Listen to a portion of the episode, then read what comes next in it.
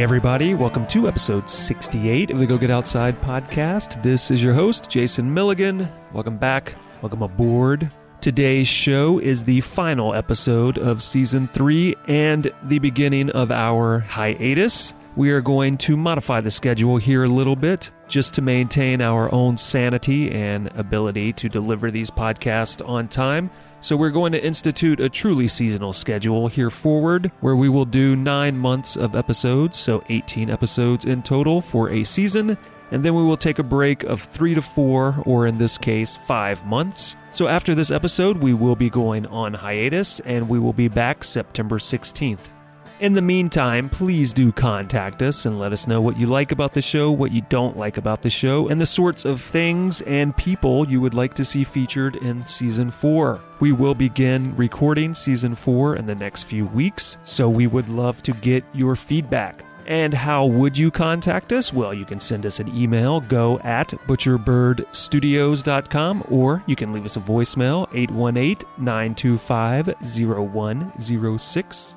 On today's show, we will be doing the second of what we call the Go Gumbo episodes, where we feature stories from previous guests, cut together with music and sound effects to build some ambiance. First up will be Allison Hudson's story from episode 9 about experiencing the 2015 earthquake in Nepal that destroyed much of Kathmandu and Everest Base Camp.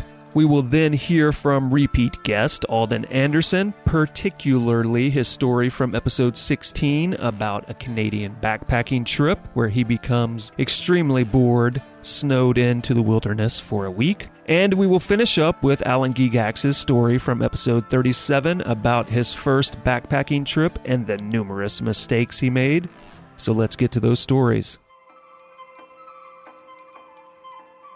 I went to Nepal in 2011. I started a Kickstarter to fund a documentary about some of the guys that work on Everest. People know them more commonly as Sherpas, but not everyone who works there is a Sherpa. So I stayed in the little village of Gorak Shep, and the day I flew from Lukla back to Kathmandu, there was an earthquake. started moving, and the whole building started shaking. Everything was moving, like not just side to side, but up and down. Like it was like being on a subway car in the middle part. And my bikes blew over, and the plaster started coming off the wall, and the windows blew open, and my door blew open. The building got really warm, like all the inside was heating up from the vibration.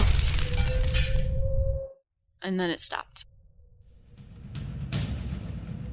But as the day went on, the old part of the city literally dropped to the ground. The old buildings were instantly brick and wood piles.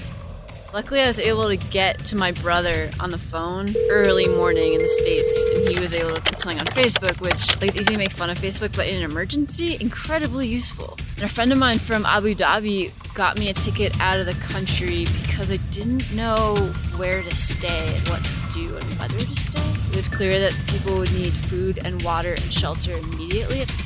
Having an extra person for my friend to take care of seemed like not a good option. So I flew to Maine. Turns out my parents were very worried. And I stayed there for three weeks, just like finding out if people were alive that I knew, what was damaged, and what was happening. It took so long for information to get out. It ended up being that my friend immediately with a friend of his in Iceland started a fundraising mission rescue. They just won an award at the OR for all the efforts they did. So if I'd stayed, I could have helped with that. But there's too many decisions in such a short amount of time. One more person in the same predicament as everyone else just didn't seem like a good option. I just didn't want to die.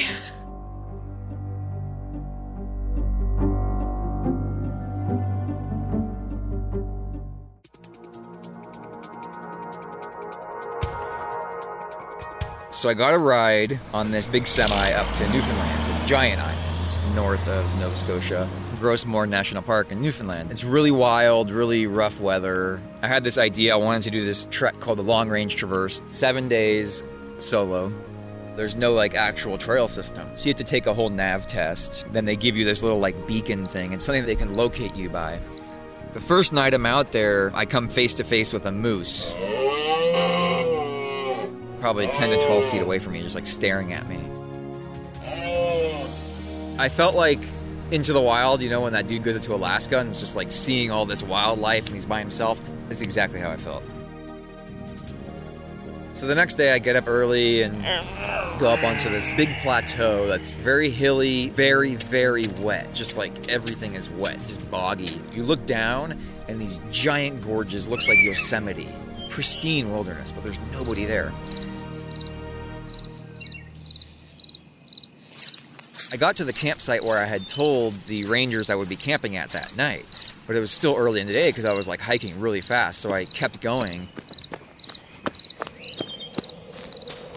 That night, a big storm hit. The winds were clocked down below the plateau at 90 miles per hour. Really, really strong. There's hail, rain blowing so hard. I can't sleep, and I'm terrified that my tent is going to collapse because it's literally like on my face. Middle of the night, my tent collapses.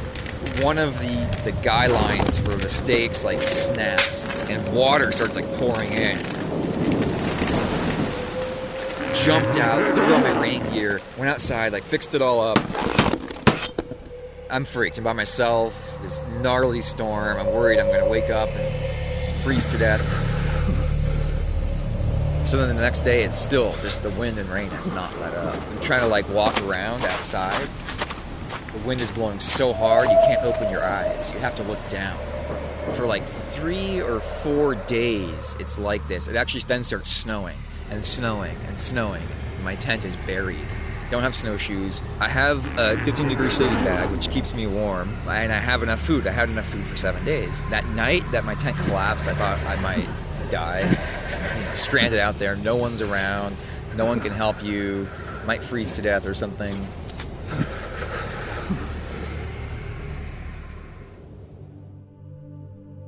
But after that initial like day and a half, I cannot even tell you how boring it was. Imagine sitting in your tent for like five days straight. I had two books, Walden, which is particularly appropriate, but it's it's kind of heavy reading. And then A Walk in the Woods by Bill Bryson, which is an amazing book and so relatable, and it's, it's just so funny. But I tried to make that last. I would like read a paragraph and then read it again. I can, I can relate to people how they're in like solitary confinement. I mean, I'm in this beautiful setting, you know. Can imagine being by yourself in that room somewhere. Looked out my tent one time. There was like a coyote walked by. Now the coyotes there have bred with wolves, so they're like bigger. And he was walking by, and I was like, "Hey!" Like yelling at it. It was like it was snowing. I was just like wanted to talk to something. He looked over, like, what "The heck is this crazy bearded dude?" I kept going, and then a moose came by once. Or like a duck came and like played in the pond a little bit.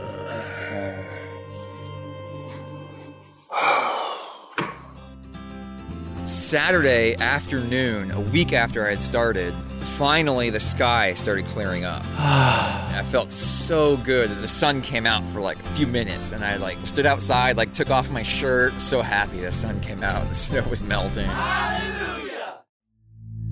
Sunday came around, so now it's the eighth day since I've started. I've been sitting in my tent for seven days.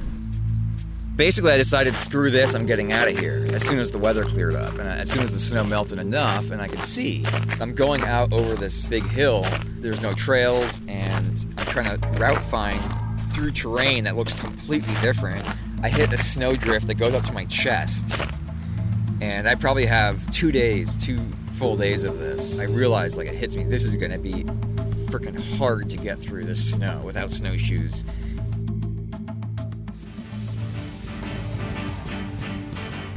And then the helicopter comes over and goes past me and goes over to my campsite. My campsite, you can tell because it's cleared of snow. You can tell someone was there. I happen to have this big red poncho. Hey! Uh, they take out the red poncho and I'm like waving it. Hey, you! They came over. I guess they saw it and they came over and landed. Hey, are you Alden? I said, if I wasn't, would you still rescue me? No, I didn't say that, but I heard someone else say that in there. survival story and I wanted to say that. So I got on the helicopter, got an amazing helicopter tour of Gross National Park. those guys were super awesome. I can't, you know, thank them enough. Oh, and I talked to them afterwards. You know, they gave the whole debriefing and everything and explained everything that happened. And they're like, oh, you know, there was a ranger cabin like less than a mile from where you were, full of food, and you could have broken in there and been staying there. I was like, what? Are you serious? I was like, what the hell? It's not on the map. I was like, I could have been reading Spider Man comics and, you know, eating baked beans.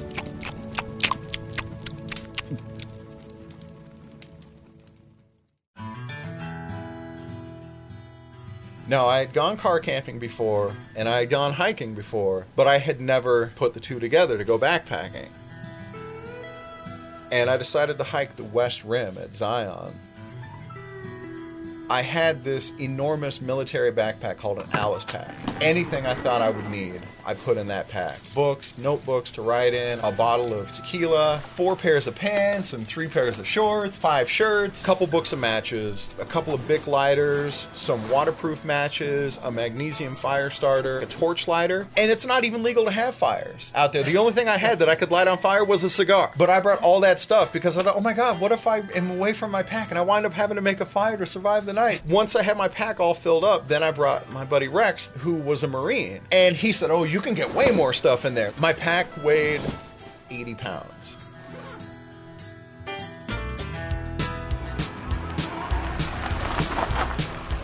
I shouldered my pack and I start hiking.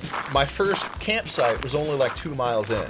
And I hit the first downhill and I realized that the boots that I'm wearing are just a little bit too big. As I'm going down the hill, my feet, which are my brakes, are rubbing inside the boot. And every step I take, it's just rubbing inside the boot. And by the time I got to the first campsite and started to set up, I took my boots off and I had this huge blister on the side of my foot that had already broken. So I set up camp and I get in the tent and my mind just starts racing. Every little sound that I hear outside sets me into a panic. And I know there's not bears. Maybe there's a mountain lion in 10 square miles. So I don't really have to worry about that. But I hear little sounds next to the tent. I just freaked out. Tomorrow morning, as soon as light breaks, I'm packing up and I'm getting out of here. I'm just going to hike the rest of the way out. So the next morning, I shoulder my pack again and I get back on the trail and I have 13 miles to go. This pack doesn't have a chest strap, so it's just pulling my arms back with 80 pounds of force the whole time I'm hiking. Terrible pain in my shoulders, this terrible pain in my feet. The whole time, my feet are just grinding inside my boots and getting worse and worse. And I finally get to the bottom and I realize, oh my God, I'm gonna have to climb back out the other side of Potato Hollow. I get so tired that I'm going like 10 feet at a time and having to stop and rest on my trekking poles to catch my breath. And then another 10 feet and stop and rest on my trekking poles. All this stuff that I brought didn't bring enough water. I was completely out of water, totally exhausted. I had no idea how much further it was going to be to get to my next water source.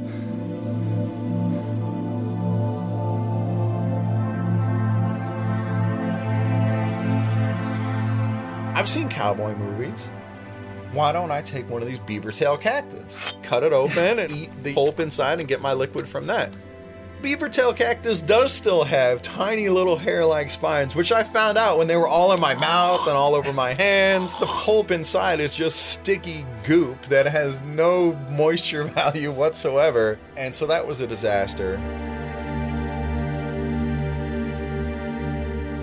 At that point, I honestly didn't know if I was going to make it to the next spring. I made the decision to ditch my pack, and I left a note headed for West Rim Spring, out of water, send help.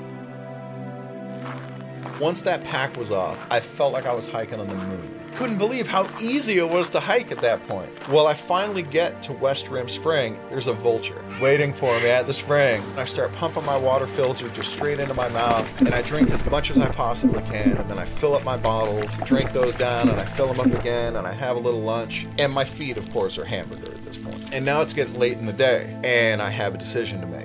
Am I going to hike out the rest of the way, get medical attention? Or am I going to hike back to my pack, set up for the night, and see how it goes? Or I brought an emergency blanket with me.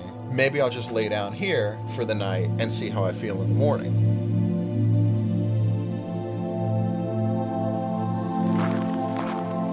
Eventually, I decided I'm gonna go back to my stuff and try to make a go of it. So I hike all the way back up, and there's a campsite right near where I had dropped my stuff. So I set up camp there for the night. I get into the tent, and I take my shoes off, and my socks are red. They're all soaked in blood. I take the socks off, huge blisters that are broken, exposed, under layers, and it's really, really awful. And I know, okay, I need medical attention. I leave my feet uncovered for the night, hoping that maybe it'll dry out, and I go to bed.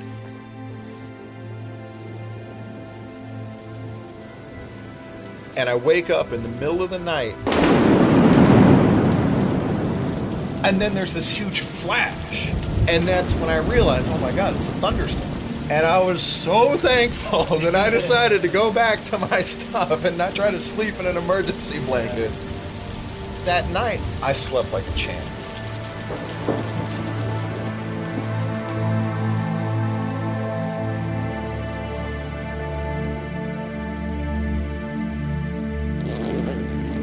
Next morning, I get up. There's like a family of deer right outside the tent, just browsing in the grass. And it was such an awesome and peaceful experience. It made me realize why people do that, why people backpack, why people go on these journeys. But one look down at my feet brought me back to reality. I have to hike out today. You know, whatever else happens, I have to get out of here today. Start heading out. And I get back down to West Rim Trail. This time I play it smart. I drink as much as I possibly can. I fill up all my water. And I start heading down from West Rim. And the trail there, it's blasted into the cliff face. And there's just like this sidewalk on the cliff face. And I'm exhausted already. And I have this huge pack swinging on my back and pulling on my shoulders. I was so nervous going down that section of trail. And I finally get my first glimpse of Inner Zion Canyon. I think, oh my God, there it is. I'm really going to make it. I'm going to be where tourists are, and I'm going to be where there's help. Every step is just agony on my feet, hiking up and hiking up. And these two cute girls I see coming down the other way. Talk to them for a little bit. They say they're going the other way. They're doing the hike that I just did, but in reverse, where it's all uphill. But they said to me, you know, we brought our camp stove. We're going to cook up there. We're going to use the water from the spring, but we forgot to bring any kind of matches boy, do I ever have something you could borrow. Yes, by the way, would you like a bottle of tequila? I asked him, well, how much further is it until I get up to Scout Lookout? Because I know once I'm there, I'm home free. And they're like, oh, it's just another 10 minutes up the hill. You know, even if you're going slow, it's just right up there. And it must have taken me an hour and a half. So I finally get up there. Now I'm on the Angel's Landing side, and I start seeing people. I'm so beat. I'm in so much pain. I have to stop, catch my breath.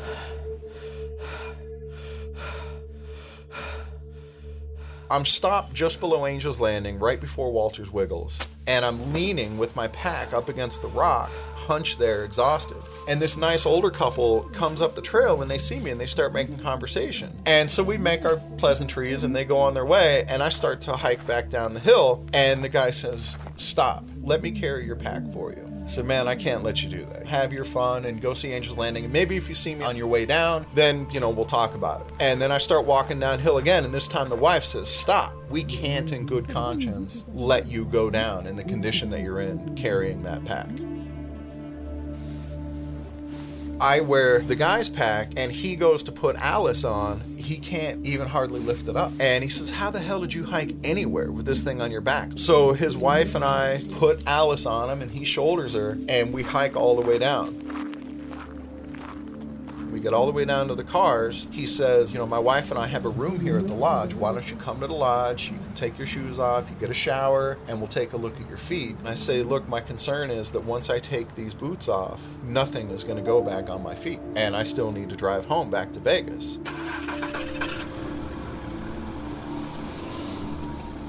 The second morning, when I got up and decided that I'm going to hike out, I said, I have to do something to protect my feet. And so I covered my feet in duct tape.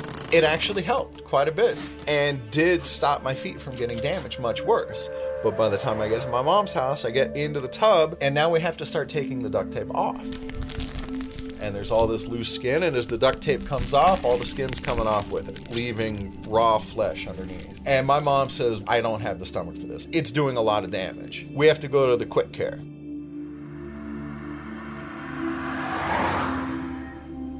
The doctor comes in and takes a look at it He doesn't believe that I did this hiking. He thinks that I was like trying to walk on hot coals or something. So I have second degree burns over like 40% of my feet. And he said, We can't handle this here. You have to go to the burn unit.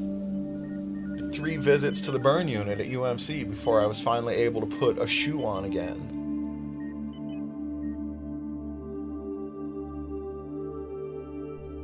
I learned a lot about myself on that trip. I learned a lot about hiking on that trip. I have since been back three more times since then, always as a day trip. Alice has never been back. As a kid, when I would have been in discomfort, I would have just sat down and just quit. But when I was out there by myself, it wasn't an option. I just had to push through. I had to keep on keeping on and just put my head down, and it doesn't matter if it hurts. That trip changed my life. It changed my work ethic. It changed who I was as a person.